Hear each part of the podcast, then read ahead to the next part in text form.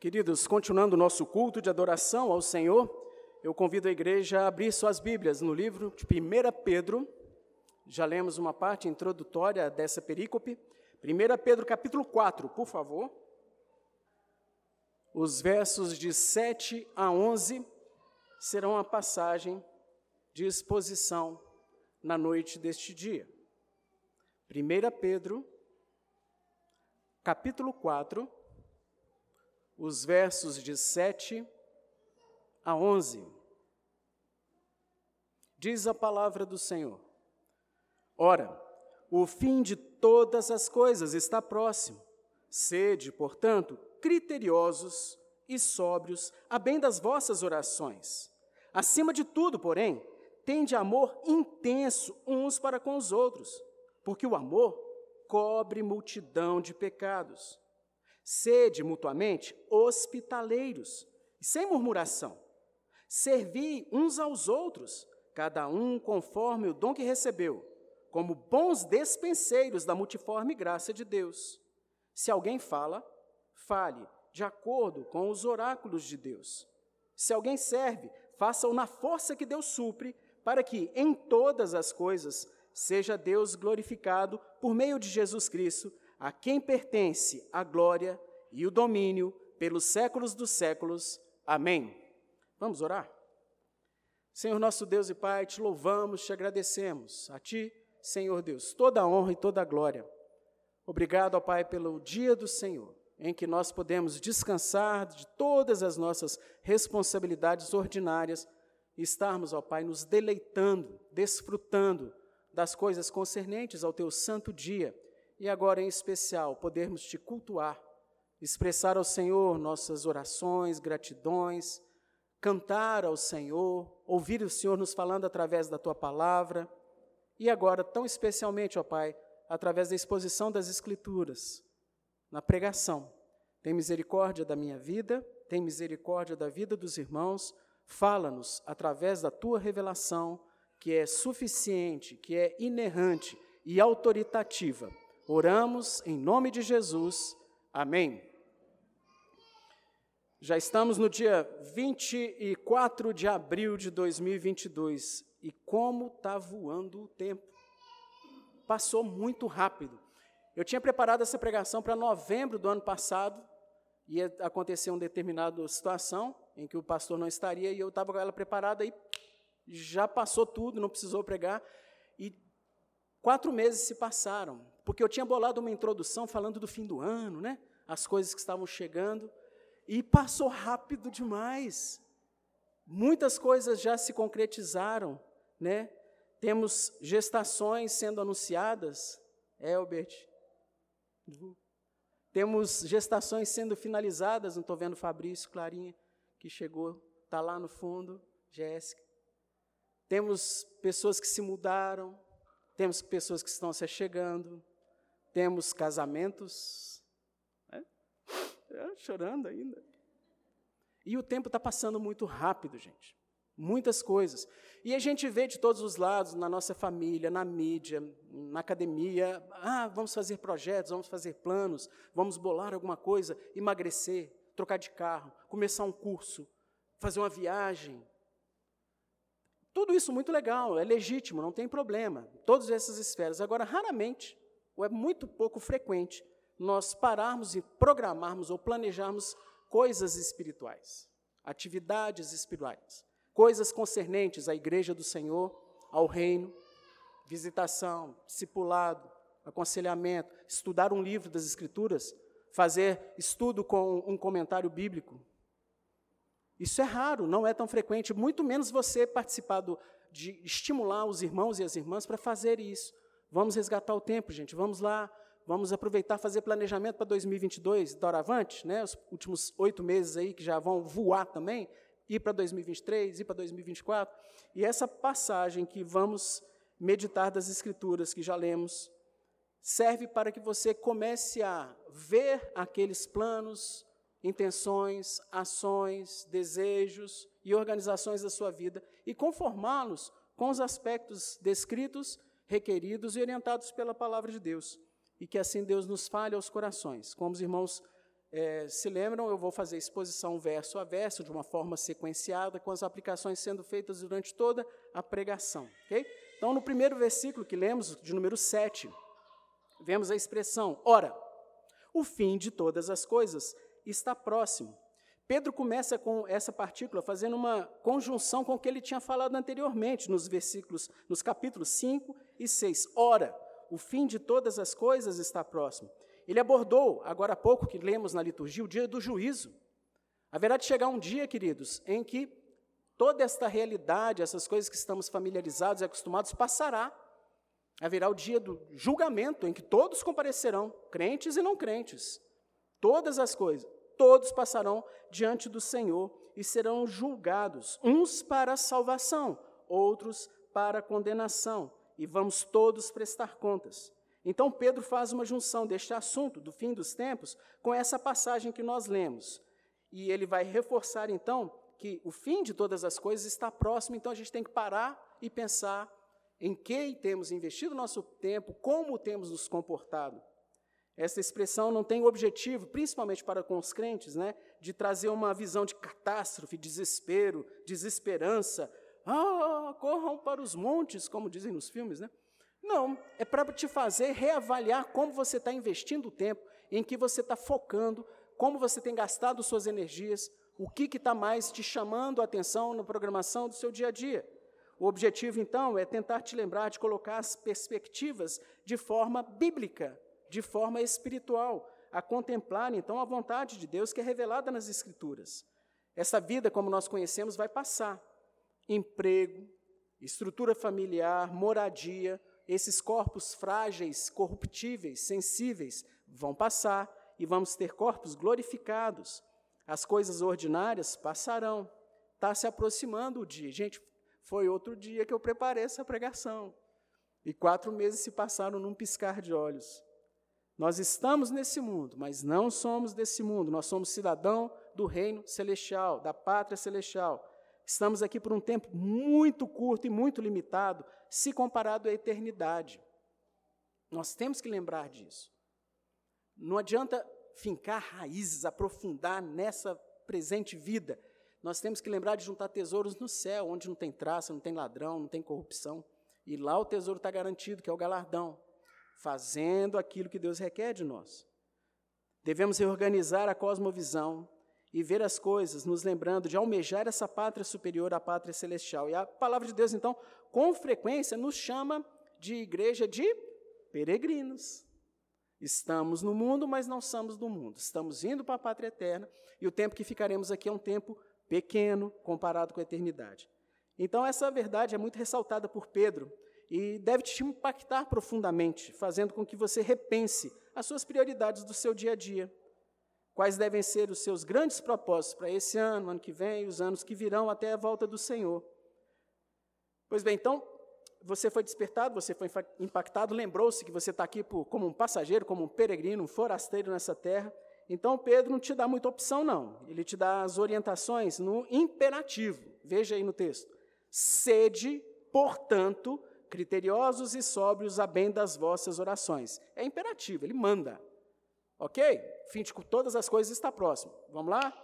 Botar os óculos da fé aí, lembrar dessa passagem. Então, sede, criteriosos e sóbrios. As duas palavras é, no grego, né, sofroneo, que é o sóbrio, e nefo, tem o mesmo significado, que é oposição, ou é o contrário de estar bêbado, ébrio, embriagado. Né? O ébrio, o embriagado, Pedro já havia tratado disso é, no capítulo anterior, no primeiro capítulo, perdão, é aquele que perde totalmente o critério, ele perde a noção. É a pessoa que age com insensatez, né? Então, do ponto de vista médico, qualquer dose de álcool que você tomar tem um efeitozinho de desinibição. E a Bíblia, muito, muito proficuamente, fala que o, isso é alegria muitas vezes, é uma festa, um banquete. Tome um pouco de álcool, tome um pouco de vinho para você ficar alegre, se desinibir. Porém, sempre com moderação, com critério, com cuidado, porque senão isso vai progressivamente tirando a sua noção das coisas. E você se torna embriagado, você se torna uma pessoa insensata, sem noção, que fala sem qualquer freio, sem qualquer pudor, e age sem qualquer freio, sem qualquer pudor. Do ponto de vista físico também, a partir de uma pequena dose de álcool, reflexos começam a ficar um pouco mais relaxados, a resposta demora um pouquinho. Aí a gente tem as leis aí, né? Se beber, não dirija, tal. Não vou entrar nesse aspecto aqui não, mas são realidades do ponto de vista técnico que são facilmente demonstráveis. Então, quando Pedro te manda sede safrôneo, sede nefo, ou seja, sede criterioso, sede sóbrio, é para que você, ao contrário do embriagado, pondere, pense antes de fazer. Pondere e pense antes de agir. Pondere, pense antes de escolher. Pondere e pense antes de responder. Mas pondere e pense como assim? Segundo a vontade de Deus revelada nas Escrituras. Tem que passar por essa peneira. Vai escolher, vai falar, vai dar sua posição. O que, que a Bíblia fala sobre esse assunto, sobre essa determinada área da vida? Ah, eu estou com dificuldade, não estou achando um texto que fala, até tratamos disso na nossa classe da escola dominical, qual carro eu vou escolher, né? Para onde eu vou me dar?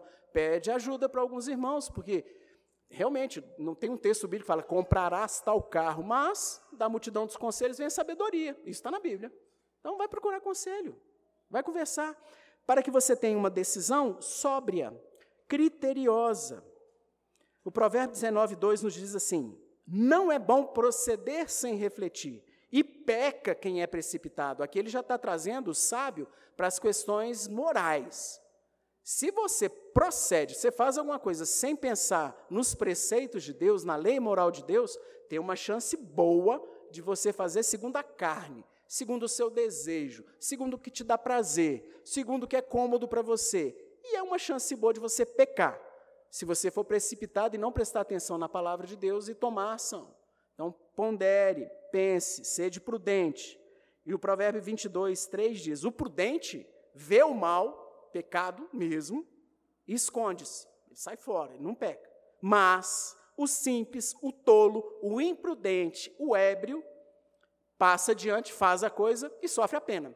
Sendo um crente, ele vai ser disciplinado pelo Senhor, ele vai ser disciplinado pelas autoridades instituídas, pelo magistrado, vai tomar alguns pontos na carteira, aí por aí vai.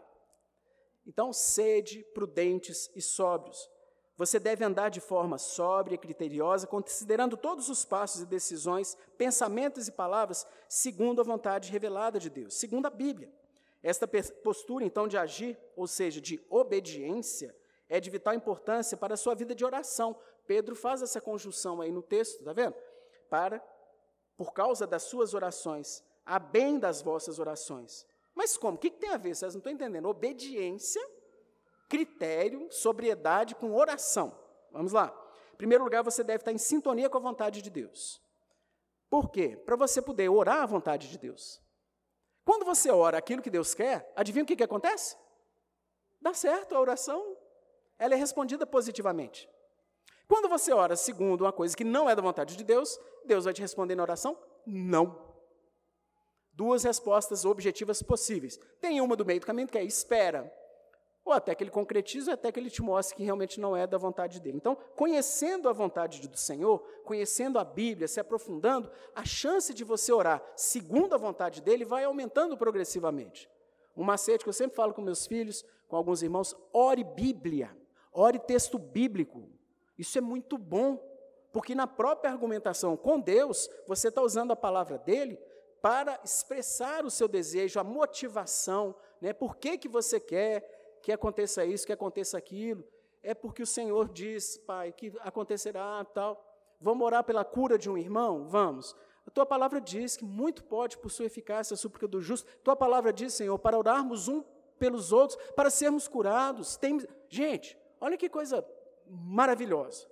Ah, César, então sempre Deus vai responder sim? Não, mas você vai orar a palavra dele e nos desejos, naquelas coisas que são adiáforas, coisas que não estão claramente reveladas nas Escrituras, escolhas, compras, projetos, Deus vai inclinar o seu coração a tomar a decisão que seja mais profícua para a glória dele, não para o seu conforto, não para a sua riqueza, mas para a glória dele conheça a vontade do Senhor. Salmo 37, 4, Davi diz: Agrada-te do Senhor, e ele satisfará os desejos do teu coração.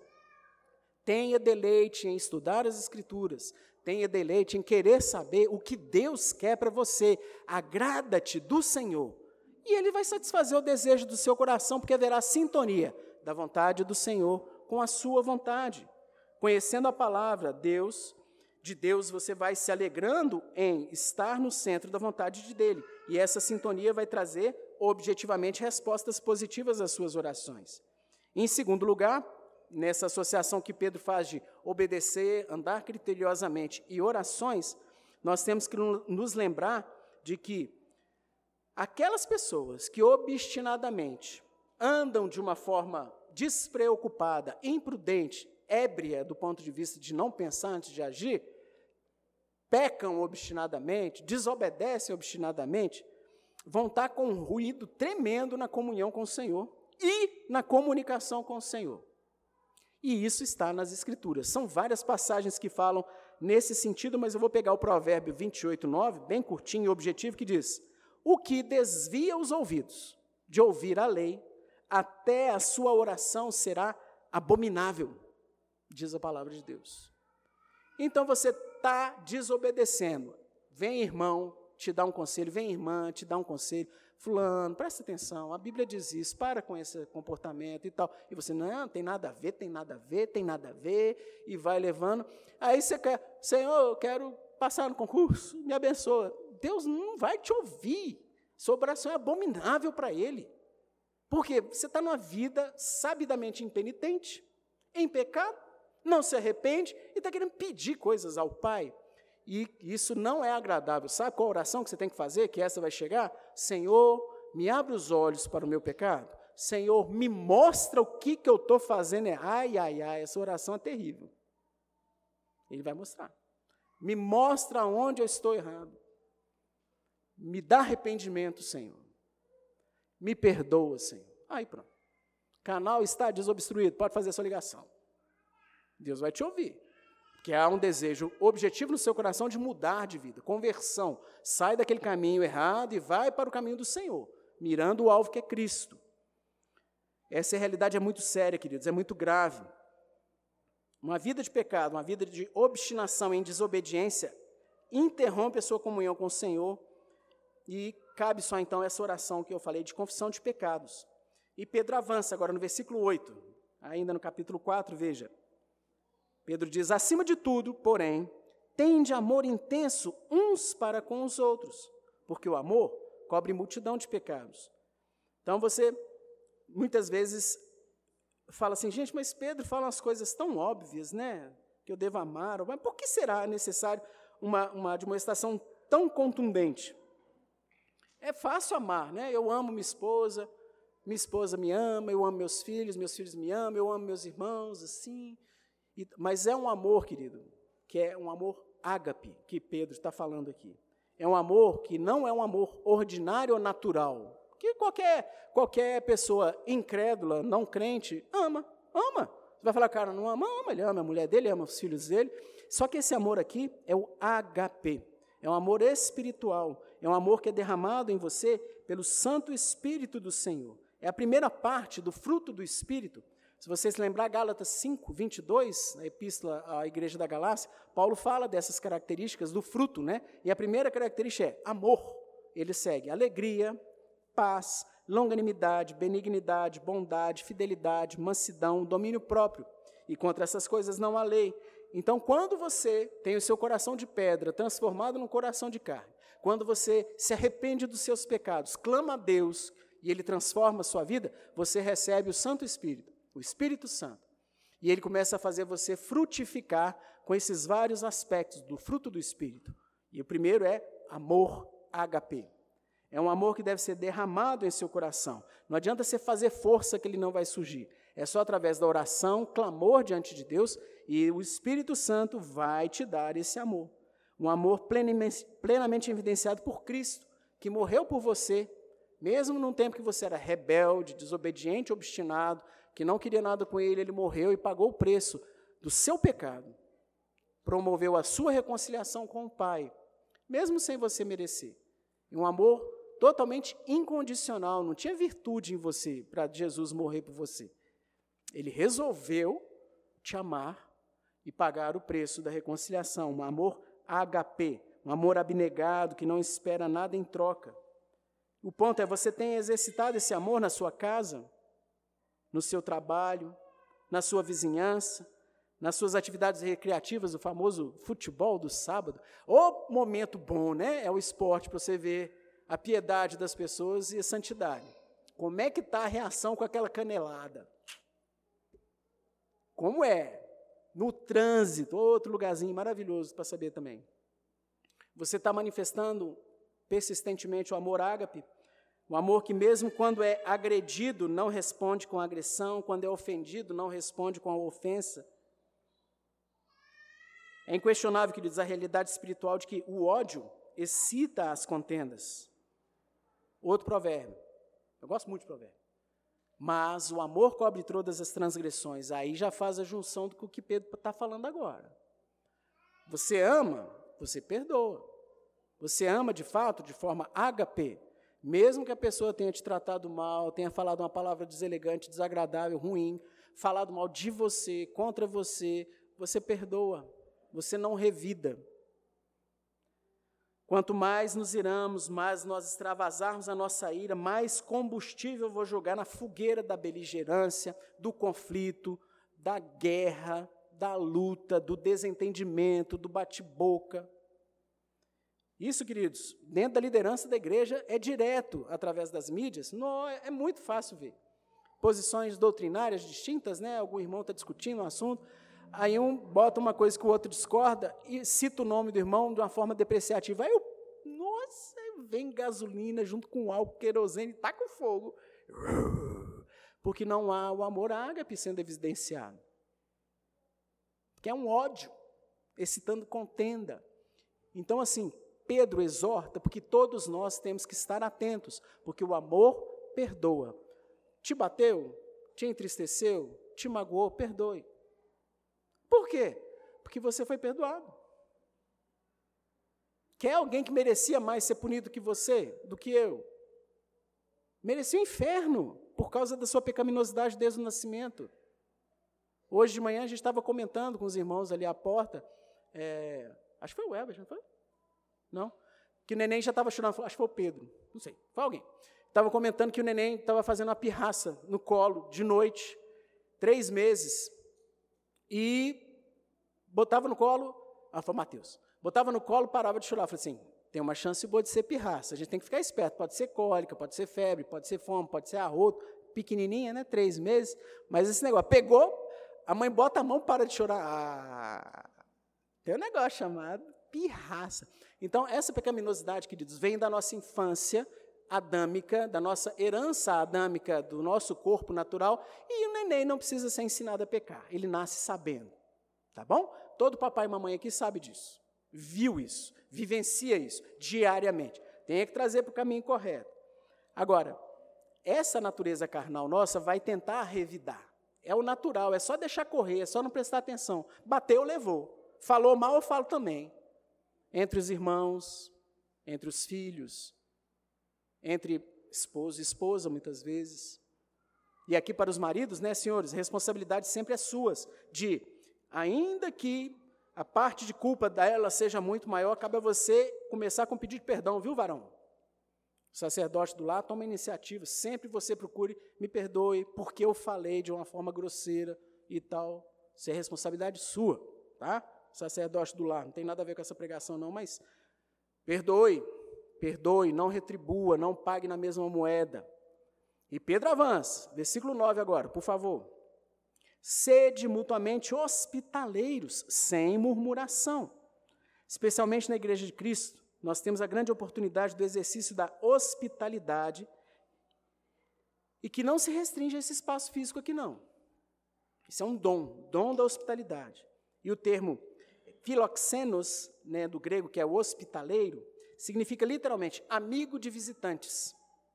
Então, é uma exortação que Pedro está te fazendo para que você seja filoxenos, que seja amigo daqueles que visitam. Quantas vezes né, a gente tem recebido aqui conferência, encontro de, de, de teologia, outros eventos, né, eventos de, acadêmicos também, muitos irmãos que todos os domingos têm nos visitado, e você se aproxima, você pergunta como é que você está, pode até pedir um telefone, e isso já é o início do exercício da hospitalidade. Chamar para casa, fazer visita todo domingo, o pastor sempre nos admoesta nesse sentido. Você já visitou alguém? Você já recebeu alguém na sua casa esse ano? Isso não é prerrogativa só dos presbíteros da igreja, não, querido. Todos os membros devem fazer, na medida do possível, tentar exercitar hospitalidade. Hospitalidade, está recebendo. Hebreus 13, 2 diz assim: ó, Não negligencieis a hospitalidade, pois alguns, praticando-a, sem saber, acolheram anjos. Há algum debate teológico no que, que significa esse anjos, tá? Mas que é uma bênção, é. Ponto final é esse aqui. É uma bênção receber. A gente já recebeu cada irmão lá em casa e cada irmã que, que bênção, sabe? Foi tão edificante para a gente. Alguns irmãos de outras igrejas, outras denominações. Mas que bênção, que coisa maravilhosa receber servos e servas, estar com eles, aprender com eles, ensiná-los de alguma forma, juntos cooperando no exercício da hospitalidade e sem murmuração. Por que, que Pedro chama a atenção? Porque se você dá esse passo inicial aqui de se apresentar, de você está vindo de onde tal, a pessoa já vai falar assim: ó, Gustavo ali dá para ir. César se aproximou de mim. Eu vou no João porque ele foi simpático e tal. Então, próxima vez que vier, vai procurar para conversar, vai pedir telefone, e assim vai o processo. E às vezes a busca ou a tentativa de contato posterior pode não, só ter, não ser tão cômoda para você. Pode ser no momento do seu dia a dia que você está mais apertado e tal, mas não murmure, dê atenção, tente se organizar, ou então da forma mais gentil possível, falar, agora não dá, mas vou te ligar, tal horário, dê atenção, avance no relacionamento, conheça, se abra, abra sua casa, ou ofereça uma visita, ofereça ajuda de alguma outra área. Isso é o dom da hospitalidade. Cuide para que não saia da sua boca, de uma forma ordinária, qualquer reclamação que essa hospedagem, que essa hospitalidade possa causar. A gente sabe, quando recebemos visitas em casa que ficam, dá trabalho, né? Acomodação, alimentação, deslocamento, transporte, preparar café, preparar não sei o quê, mas é uma bênção. E é um dom que deve ser exercitado, e Pedro é objetivo. Sede mutuamente hospitaleiros sem murmuração. Irmãos e irmãs, principalmente as irmãs que mandam nessa área aí, né? Procurar exercitar a hospitalidade. Dá uma força para os maridos. Os maridos às vezes são bem obtusos, né? O homem é bem tapadão de perceber alguma coisinha e a mulher tem essa sensibilidade de falar assim, ó, fulana não estava bem, fulano estava com a cara triste. Você já conversou com ele? Vamos marcar um cafezinho? Vamos? Casal sendo usado por Deus no exercício aí da hospitalidade. Versículo 10. Pedro avança servi uns aos outros, cada um conforme o dom que recebeu, como bons despenseiros da multiforme graça de Deus. Então, Pedro avança nas orientações, esclarecendo que não são apenas que aqueles que têm a oportunidade de exercitar a hospitalidade ou têm o dom de hospitalidade é que podem servir na igreja. Não. Cada um dos membros da igreja, se é um crente no Senhor Jesus, tem dons espirituais que são para edificação da igreja. Se você já nasceu de novo, esses dons estão disponíveis para você. É a sua responsabilidade descobrir quais são esses dons. 1 Coríntios, capítulo 14, versículo 1, Paulo fala claramente: segui o amor e procurai com zelo os dons espirituais. Então, Paulo falou com a igreja de Corinto: irmão, converteu, arrependeu, é um cristão agora? Procure os dons. Procure saber o que o Espírito Santo te capacita de uma forma extraordinária. Existem vários dons que ainda persistem. Dom de mestre, dom de misericórdia, dom de socorro, dom de hospitalidade. Vários dons. Alguns cessaram, né? Dom de cura, dom de profecia. Então, são vários dons que passaram com o término do cano. Ok? Então você vai ver registrado na palavra de Deus vários dons de revelação que cessaram com a completude do cano da palavra de Deus, mas persistem na igreja de uma forma ordinária para edificação do corpo. É muito interessante essa constatação de que o objetivo final do dom não é você aparecer, você ser reconhecido, você se sentir bem, você ganhar alguma coisa. Não. Dom é para que o próximo seja abençoado, a igreja seja edificada e Deus seja glorificado. Ah, eu quero me tornar membro da Peregrinos. Que benção, vários irmãos têm se chegado. Procure o motivo. É só porque você se sente bem? É legítimo, não é um problema você se sentir bem. Mas como que você pode ser uma bênção para a igreja, para o Senhor da igreja? Isso é muito importante. Como eu posso servir na igreja? Como eu posso usar os dons que Deus tem me dado para a edificação do corpo de Cristo, que é a igreja? Você recebeu dons, você recebeu também talentos ordinários, que são emprestados para você por Deus, porque você é apenas um despenseiro, é a palavra que Pedro está usando aí, né? É o que administra os dons. O dom não é seu, não, o dom é de Deus, do Espírito. E você toma conta e usa, conforme Deus lhe der. E o objetivo, então, é a edificação do corpo de Cristo. Diz a palavra, assim também vós, visto que desejais dons espirituais, procurai progredir para a edificação da igreja. 1 Coríntios 14, 12.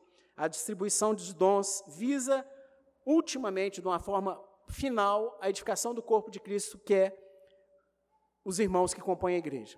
Igreja não, é, não são essas paredes aqui. Ah, é errado chamar. Não, não é errado chamar de igreja peregrinos. Mas o que compõe essa igreja somos, somos nós. Se cair essas, essas paredes, a gente reúne em outro lugar, não tem problema. A igreja continua se reunindo e continuará igreja presbiteriana peregrinos. As paredes não são a igreja, nós somos a igreja. Recebemos dons, talentos para edificação nossa, corpo de Cristo, e o nome dele será glorificado então. E vamos concluir, queridos, versículo de número 11. Se alguém fala, fale de acordo com os oráculos de Deus. Se alguém serve, façam na força que Deus supre, para que em todas as coisas seja Deus glorificado por meio de Jesus Cristo, a quem pertence a glória e o domínio pelos séculos dos séculos. Amém. Como edificante, gente, conversar, bater papo com o irmão, cujas palavras sempre são temperadas, são cheias de Bíblia de sã doutrina, você já teve essa experiência, provavelmente. Pessoas que você vai conversar, fique tranquilo que vai sair coisa boa. Vai sair Bíblia, vai sair assunto edificante.